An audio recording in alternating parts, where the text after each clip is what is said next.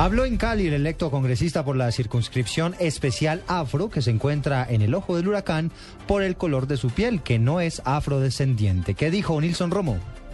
Tras mostrar su árbol genealógico donde sus bisabuelos son negros y decir que sus primeros ancestros participaron de las justas libertadoras, Moisés Orozco señaló que él es más negro que quienes le quieren quitar su curul. Vengo de raíces afro-negras. Me las quieren desconocer, la ley y la norma es clara. Esas curules, por el solo hecho de no tener nuestro color de piel negro, no nos las pueden quitar. Nos las ganamos en Francalí, en un proceso electoral donde la ley es clara y establece unos principios y esos principios no pueden ser violados simplemente por unos pocos. Dijo el electo representante a la Cámara del municipio de Yumbo, elegido por la circunscripción afro, que su elección es un voto de protesta de ciudadanos negros que ya no creen en sus dirigentes. Moisés Orozco aseguró que teme por su vida. Desde Cali, Nilson Romo Portilla, Blue Radio.